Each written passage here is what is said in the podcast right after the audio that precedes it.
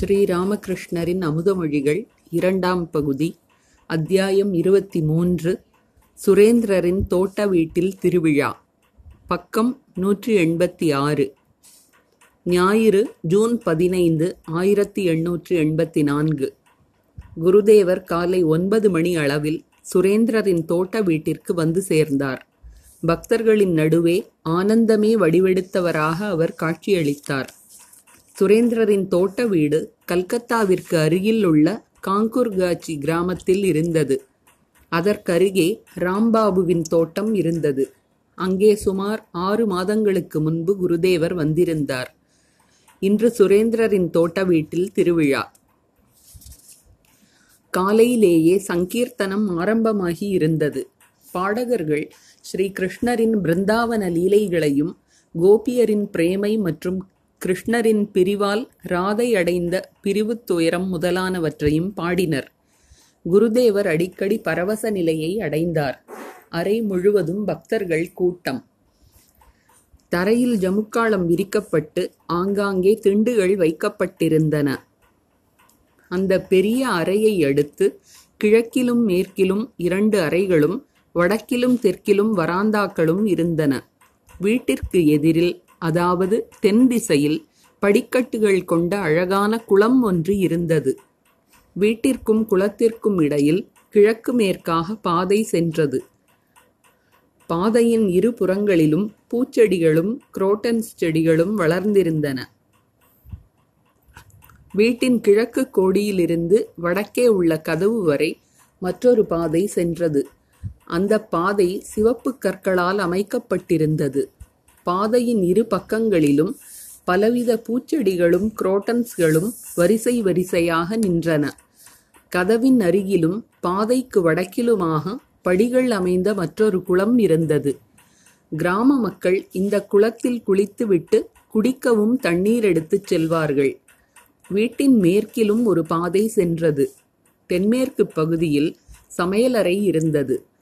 அன்று அங்கே ஒரே ஆரவாரமாக இருந்தது. குருதேவருக்கும் பக்தர்களுக்கும் பெரிய விருந்து தயாராகிக் கொண்டிருந்தது. சுரேந்திரரும் ராம்பாபுவும் எல்லா ஏற்பாடுகளையும் செய்து கொண்டிருந்தனர்.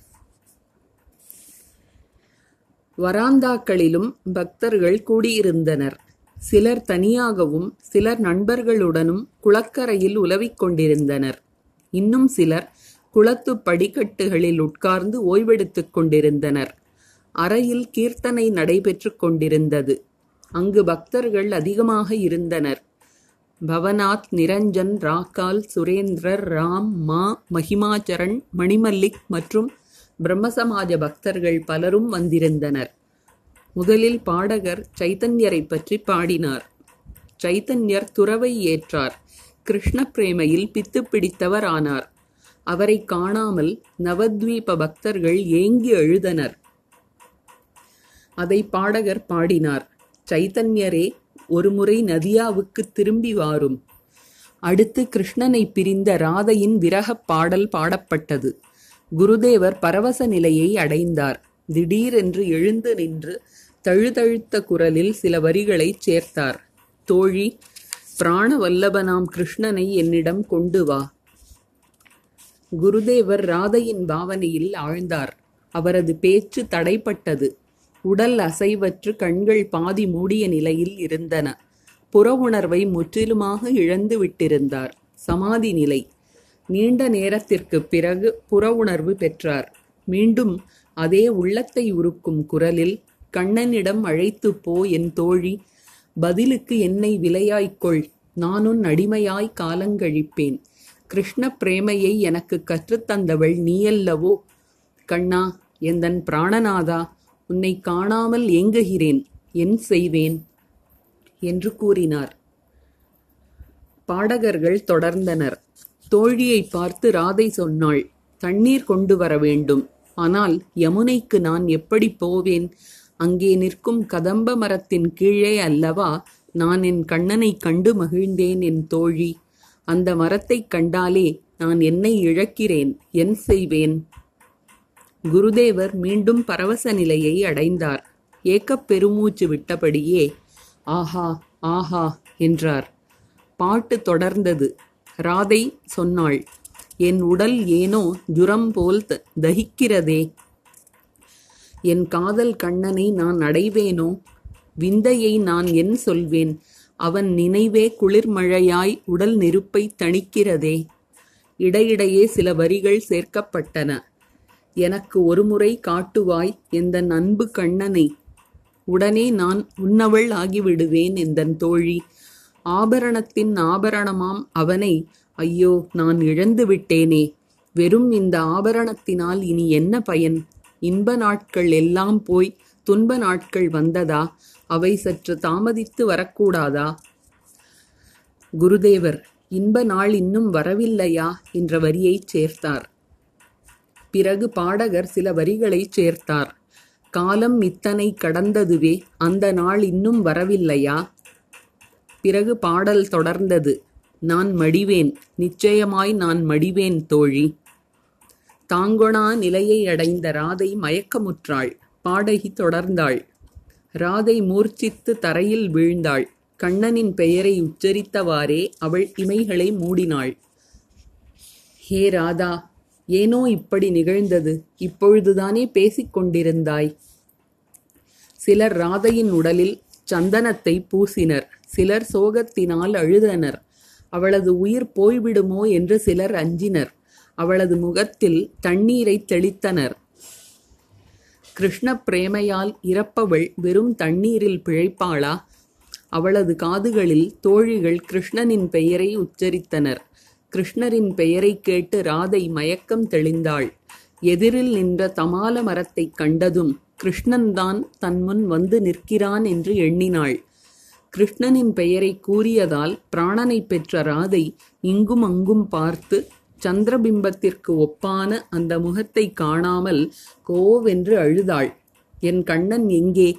தோழியரே நீங்கள் யாருடைய பெயரைச் சொன்னீர்களோ அவனை ஒரு முறையாவது என் முன் கொண்டு வாருங்கள் என்று சொன்னாள்.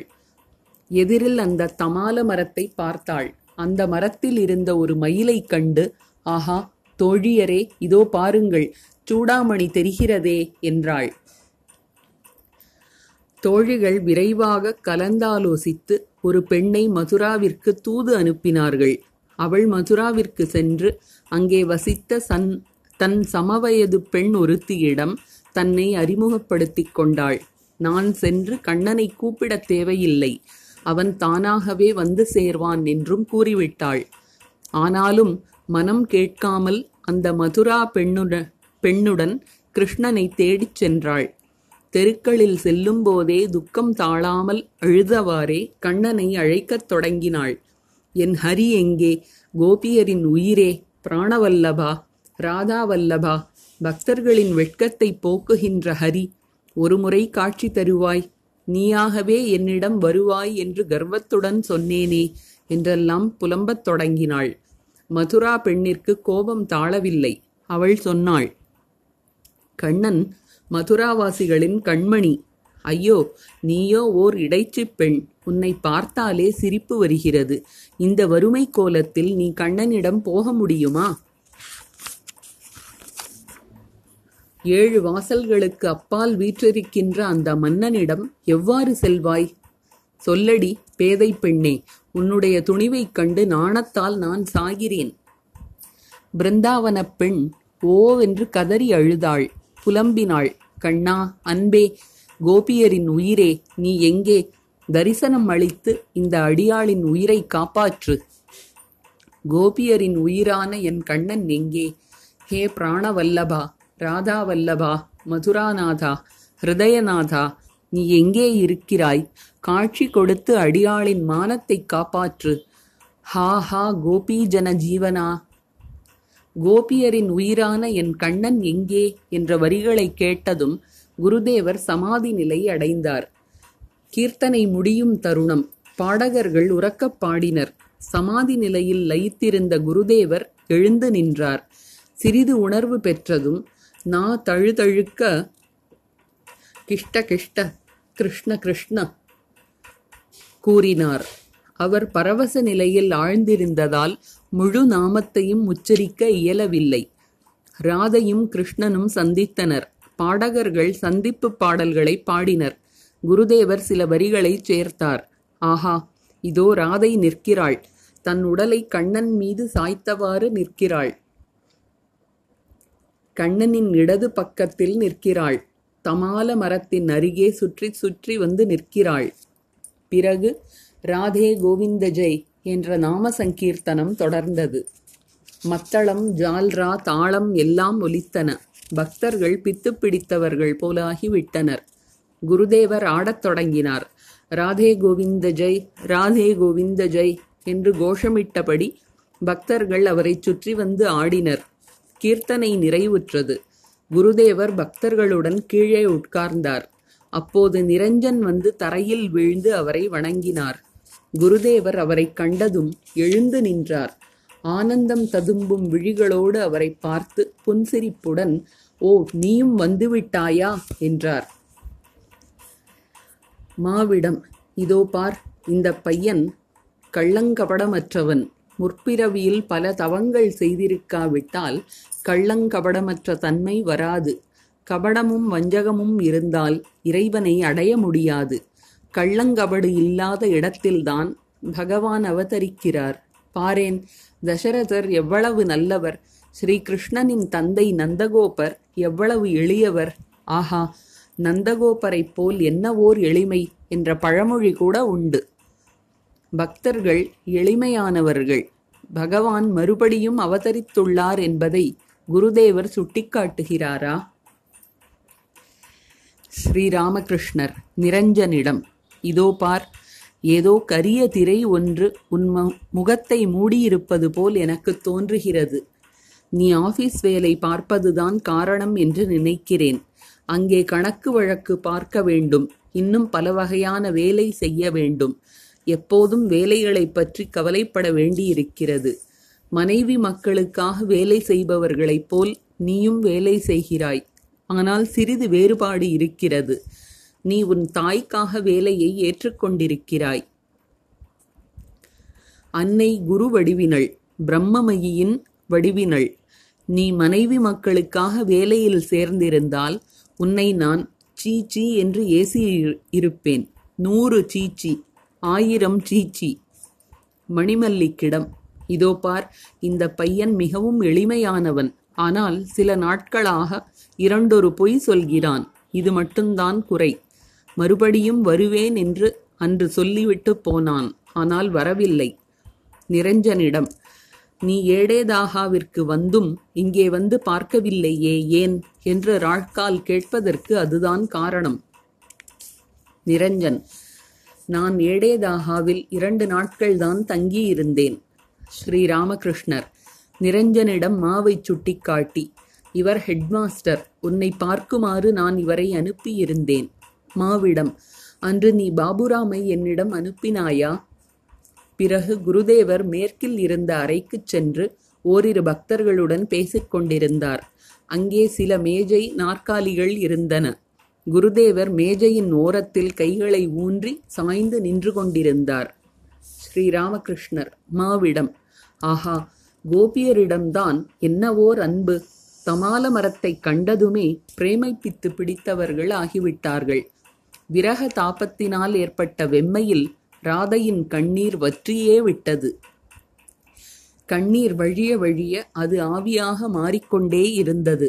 சில வேளைகளில் அவர் அவளுடைய ஆழ்ந்த பரவசத்தை யாராலும் அறிய முடியாமல் போயிற்று. ஆழமான குளத்தில் யானை மூழ்கினால் அது மற்றவர்களின் கவனத்தை கவர்வதில்லை. மா ஆம் சுவாமி சைத்தன்யருக்கும் இது போன்ற நிலை ஏற்பட்டிருந்தது. அவர் வனத்தை பார்த்து பிருந்தாவனம் என்றார். சமுத்திரத்தை பார்த்து யமுனை என்றார். ஸ்ரீராமகிருஷ்ணர் ஆஹா அந்த பிரேமை கடலின் ஒரு துளி கிடைத்தால் போதுமே. என்ன அன்பு என்ன பக்தி. அது நூற்றுக்கு நூறு அன்பு அல்ல. நூற்றுக்கு நூற்றி இருபது அன்பு. அதுதான் பிரேமை பித்து விஷயம் என்னவென்றால் இறைவனை நேசிக்க வேண்டும். அவருக்காக மன ஏக்கம் கொள்ள வேண்டும். எந்த பாதையில் போனாலும் சரி உருவத்தில் நம்பிக்கை வைத்தாலும் சரி அருவத்தில் நம்பிக்கை வைத்தாலும் சரி.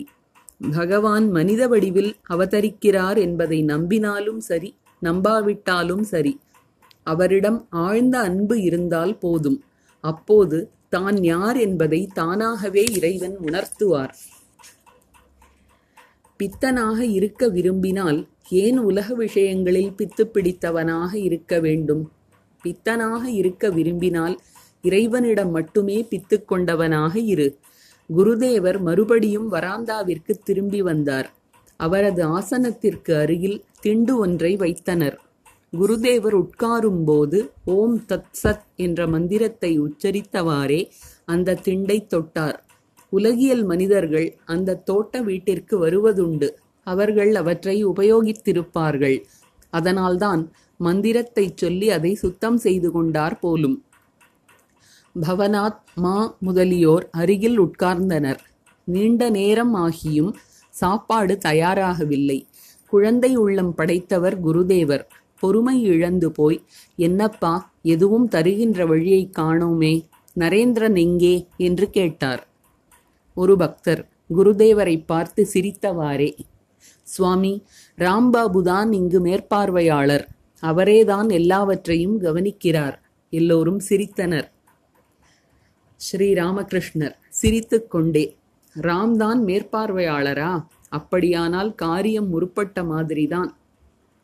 ஒரு பக்தர் சுவாமி ராம்பாபு பொறுப்பேற்றுக் கொண்டாலே இப்படித்தான் ஆகிறது. எல்லோரும் சிரித்தனர். ஸ்ரீ ராமகிருஷ்ணர் பக்தரிடம் சுரேந்திரர் எங்கே? ஆஹா சுரேந்திரரின் இயல்பு எவ்வளவு நல்லதாக இருக்கிறது. உள்ளதை உள்ளபடி பேசுகிறார். யாருக்கும் பயப்படுவதில்லை. அவருடைய கையும் தாராளம். உதவிக்காக அவரிடம் போகிற யாரும் வெறும் கையுடன் திரும்புவதில்லை. மாவிடம் நீ பகவான்தாஸிடம் போயிருந்தாயே அவர் எப்படிப்பட்டவர்? மா சுவாமி கால்னாவுக்கு போய் பார்த்தேன். அவருக்கு மிகவும் வயதாகிவிட்டது. இரவில்தான் அவரை கண்டேன். கிழிந்த துணியின் மீது படுத்திருந்தார். ஒருவர் பிரசாதம் எடுத்து வந்து அவருக்கு ஊட்டினார். உறக்க பேசினால்தான் அவருக்கு கேட்கிறது. உங்கள் பெயரை கேட்டதும் உங்களுக்கெல்லாம் இனி என்ன கவலை? என்று என்னிடம் சொன்னார். அந்த வீட்டில் நாம பிரம்மத்தின் பூஜை நடைபெற்று வருகிறது.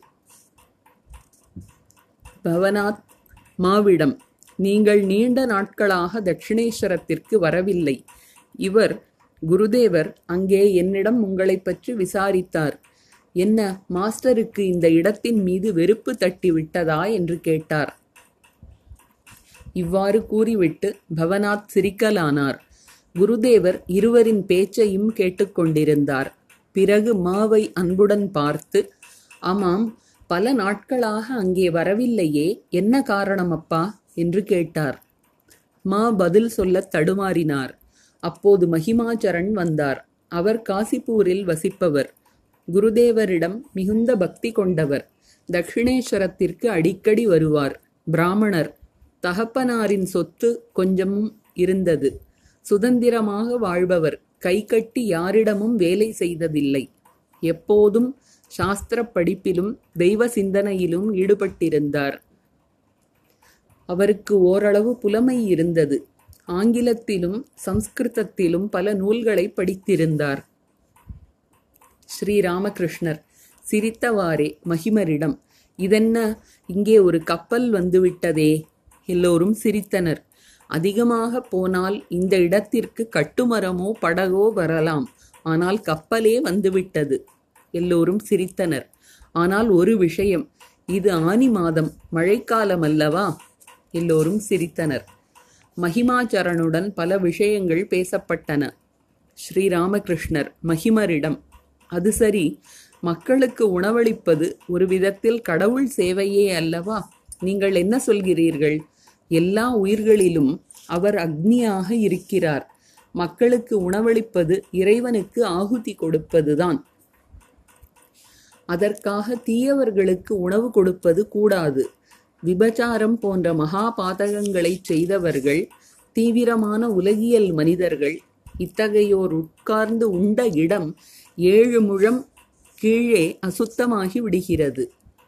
ஹிருதயன் ஒருமுறை ஷிகோரில் மக்களுக்கு சாப்பாடு போட்டான். அவர்களுள் பெரும்பாலோர் தீயவர்கள். நான் அவனிடம் ஹிருது இதோ பார் நீ இவர்களுக்கு சாப்பாடு போட்டால் நான் உன் வீட்டிலிருந்து போய்விடுவேன் என்று சொன்னேன். மகிமரிடம் நீங்கள் முன்பெல்லாம் அதிகமாக அன்னதானம் செய்து வந்ததாக கேள்விப்பட்டேன். இப்போது என்ன செலவு அதிகரித்து விட்டதா? எல்லோரும் சிரித்தனர். தெற்கு வராந்தாவில் இட இலை போடப்பட்டது. குருதேவர் மகிமாசரனிடம் அங்கே அவர்கள் என்ன செய்கிறார்கள் என்று சற்று நீங்கள் போய் பார்த்து வாருங்களேன். பிறகு நான் சொல்ல முடியாது இருந்தாலும் சொல்கிறேன். ஏன் நீங்களும் சிறிது பரிமாறலாமே என்றார். அதற்கு மகிமாச்சரன் அவர்கள் கொண்டு வரட்டும் பிறகு பார்க்கலாம் என்று கூறிவிட்டு முணுமுணுத்தவாறே சமையலறையை நோக்கிச் சென்றார். சிறிது நேரத்திலேயே திரும்பி வந்துவிட்டார். குருதேவர் மிக்க மகிழ்ச்சியுடன் பக்தர்களுடன் சாப்பிட அமர்ந்தார். சாப்பாடு முடிந்ததும் அறைக்கு திரும்பி வந்து சிறிது ஓய்வெடுத்தார். பக்தர்களும் குளத்தின் தெற்கு படித்துறையில் இறங்கி கையலம்பிக் கொண்டனர். பிறகு வெற்றிலை போட்டுக்கொண்டு குருதேவரிடம் வந்து உட்கார்ந்தனர். இரண்டு மணிக்குப் பிறகு பிரதாப் வந்து சேர்ந்தார். அவர் ஒரு பிரம்மசமாஜ பக்தர். வந்ததுமே குருதேவருக்கு வணக்கம் தெரிவித்தார். குருதேவரும் தலை தாழ்த்தி வணங்கினார். இருவரும் பேச ஆரம்பித்தனர். பிரதாப் சுவாமி நான் டார்ஜிலிங் மலைக்குச் சென்றிருந்தேன் ஸ்ரீ ராமகிருஷ்ணர் அங்கே போயும் உன் உடல்நிலை பெரிதாக முன்னேறியதாகத் தெரியவில்லையே ஏன்? பிரதாப் சுவாமி கேசவரின் அதே நோய்தான் எனக்கும். கேசவரை பற்றி பேச்சு எழுந்தது. பிரதாப் கேசவருக்கு சிறு வயதிலேயே வைராக்கியம் இருந்தது. அவர் விளையாடி வேடிக்கை வினோதங்கள் செய்ததை அநேகமாக யாரும் பார்த்ததே இல்லை. ஹிந்து கல்லூரியில் படித்தபோது சத்யேந்திரருடன் அவருக்கு நல்ல நட்பு இருந்தது. அது காரணமாக தேவேந்திரநாத் டாகூருடன் பழக்கம் ஏற்பட்டது.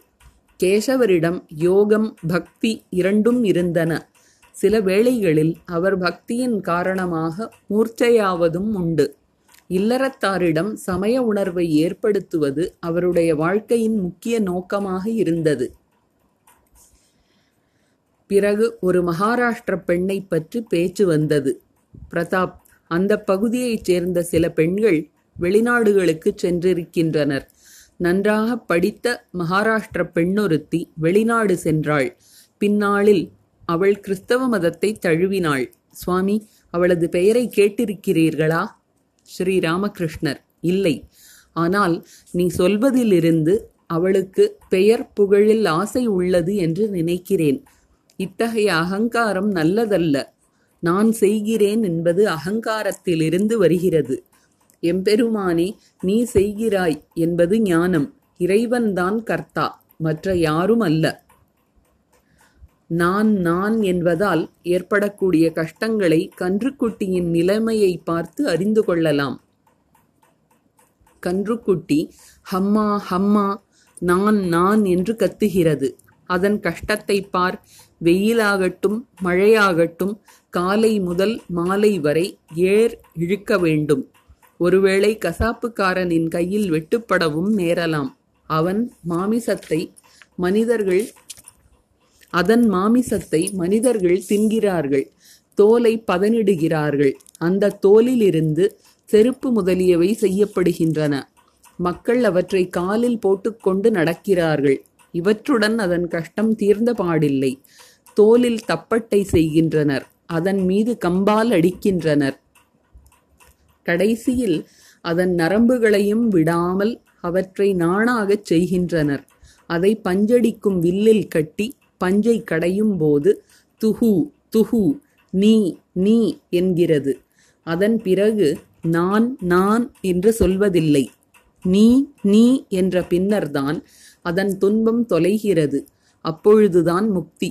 அதன் பிறகு கர்மபூமிக்கு வர வேண்டியதில்லை மனிதர்களும் எம்பெருமானே செய்பவன் நான் அல்ல நீதான். நான் யந்திரம். நீ அதை இயக்குபவன் என்று சொன்னால் அதன் பிறகு அவர்களின் பிறவித் துன்பம் நீங்குகிறது. அப்போது அவர்களுக்கு முக்தி கிடைக்கிறது. அதன் பிறகு அவர்கள் இந்த கர்மபூமிக்கு வரவேண்டிய அவசியமில்லை. ஒரு பக்தர் மனிதனின் அகங்காரம் எப்படி போகும்? ஸ்ரீராமகிருஷ்ணர் இறைக்காட்சி ஏற்படாதவரை அகங்காரம் மறைவதில்லை. யாருக்காவது அகங்காரம் இல்லையானால் கட்டாயமாக அவருக்கு இறைக்காட்சி கிடைத்திருக்கிறது. பக்தர் சுவாமி ஒருவருக்கு இறைக்காட்சி கிடைத்திருக்கிறது என்பதை அறிவது எப்படி? ஸ்ரீராமகிருஷ்ணர் இறைக்காட்சிக்கு சில அடையாளங்கள் உள்ளன. இறைக்காட்சி பெற்றவனிடம் நான்கு அடையாளங்கள் என்று ஸ்ரீமத் பாகவதம் கூறுகிறது. அவன் குழந்தையைப் போல் பிசாசைப் போல் ஜடத்தைப் போல் பித்தனைப் போல் இருப்பான். இறைவனைக் கண்டவனின் இயல்பு குழந்தை போலாகி விடுகிறது. அவன் மூன்று குணங்களையும் கடந்தவன். அவனுக்கு எந்த குணத்திலும் பிடிப்பு இல்லை. சுத்தம் அசுத்தம் இரண்டும் அவனுக்கு சமமானவை. ஆகவேதான் பிசாசைப் போன்றவன். இனி பித்தனைப் போல் சில சமயம் சிரிப்பான் சில சமயம் அழுவான். இப்போது கனவானைப் போல் ஆடையும் அலங்காரமுமாக இருப்பான். மறுகணமே ஆடையின்றி திரிவான். இடுப்புத் துணியை அக்குளில் வைத்திருப்பான். ஆகவேதான் பைத்தியக்காரனைப் போன்றவன். சில சமயம் ஜடத்தைப் போல் பேசாமல் உட்கார்ந்திருப்பான். ஒரு பக்தர் இறைக்காட்சிக்கு பிறகு அகங்காரம் அடியோடு மறைந்து விடுகிறதா? ஸ்ரீராமகிருஷ்ணர் சில சமயம் இறைவன் அவனது அகங்காரத்தை அடியோடு துடைத்து விடுகிறார். சமாதி நிலையில் ஏற்படுவது போல். ஆனால் பொதுவாக சிறிது அகங்காரத்தை விட்டு வைக்கிறார். ஆனால் இந்த அகங்காரத்தால் எந்த தீமையும் இல்லை. அது குழந்தையின் அகங்காரம் போன்றது. ஐந்து வயது குழந்தை நான் நான் என்கிறது. ஆனால் யாருக்கும் தீங்கு செய்ய அதற்கு தெரிவதில்லை. பரிசமணி தீண்டினால் இரும்பு பொன்னாக மாறுகிறது. இரும்பு வாள் பொன் வாளாகி விடுகிறது. வாளை போன்ற உருவம் அதற்கு இருக்கிறது. ஆனால் யாருக்கும் அதனால் துன்பமில்லை. பொன் வாளால் வெட்டவும் குத்தவும் முடியாது. பிரதாபிடம் நீ ஐரோப்பாவிற்கு போயிருந்தாயே அங்கு என்னென்ன பார்த்தாய்? எல்லாம் சொல். பிரதாப் நீங்கள் காஞ்சனம் என்கிறீர்களே அதைத்தான் ஐரோப்பியர்கள் வழிபடுகிறார்கள். ஆனால் நல்லவர்களும் பற்றற்றவர்களும் நிச்சயமாக இருக்கவே செய்கின்றனர். எனினும் பொதுவாக தலையிலிருந்து கால் வரை ரஜோகுணத்தின் விளையாட்டுதான். அமெரிக்காவிலும் இதையே கண்டேன். ஸ்ரீராமகிருஷ்ணர் பிரதாப்பிடம். லௌகிக விஷயங்களில் பற்று என்பது ஐரோப்பாவில் மட்டும் உள்ளது என்பதில்லை. எல்லா இடங்களிலும் இருக்கத்தான் செய்கிறது. ஆனால் விஷயம் என்ன தெரியுமா? கர்மகாண்டம் என்பது ஆரம்பம் மட்டுமே. சத்வகுணம் பக்தி விவேகம் வைராக்கியம் தயை முதலியவை. இல்லாமல் இறைவனை அடைய முடியாது. ரஜோகுணத்தின் காரணமாக செயலில் ஆடம்பரம் வந்து சேர்கிறது. ரஜோகுணத்தினால் தமோகுணம் வந்து சேர்கிறது. அதிகமான வேலைகளில் சிக்கிக்கொண்டால் அது இறைவனை மறக்கச் செய்கிறது. அதனால் காமினி காஞ்சனத்தில் பற்று அதிகரிக்கிறது. ஆனால் செயல்களை அடியோடு விட்டுவிடவும் முடியாது. நீ விரும்பினாலும் சரி விரும்பாவிட்டாலும் சரி உன் ஸ்வபாவமே உன்னை செயலில் ஈடுபடுத்தும். அதனால்தான் பற்றற்று வேலை செய் என்று சொல்லப்படுகிறது. பற்றற்று வேலை செய்வது என்பது வேலையின் பலனில் ஆசை கொள்ளாமல் இருப்பதுதான். உதாரணத்திற்கு பூஜை ஜபம் தவம் எல்லாம் செய்வதாக வைத்துக்கொள். பிறர் நம்மை பாராட்டுவதற்காகவோ புண்ணியம் பெறுவதற்காகவோ அவற்றைச் செய்யக்கூடாது. இவ்வாறு பற்றற்று வேலை செய்வது என்பதுதான் கர்மயோகம். இது மிகவும் கடினமானது. இதுவோ கலியுகம். இயல்பாகவே பற்று வந்து விடுகிறது. பற்றற்று வேலை செய்வதாகத்தான் நினைக்கிறோம். ஆனால் எங்கிருந்தோ பற்று வந்து விடுகிறது. எங்கிருந்து வந்தது என்பதை நாம் அறியவும் விடுவதில்லை. பூஜையும் விழாக்களும் நிகழ்த்துகிறோம். பல ஏழைகளுக்கு சாப்பாடு போடுகிறோம்.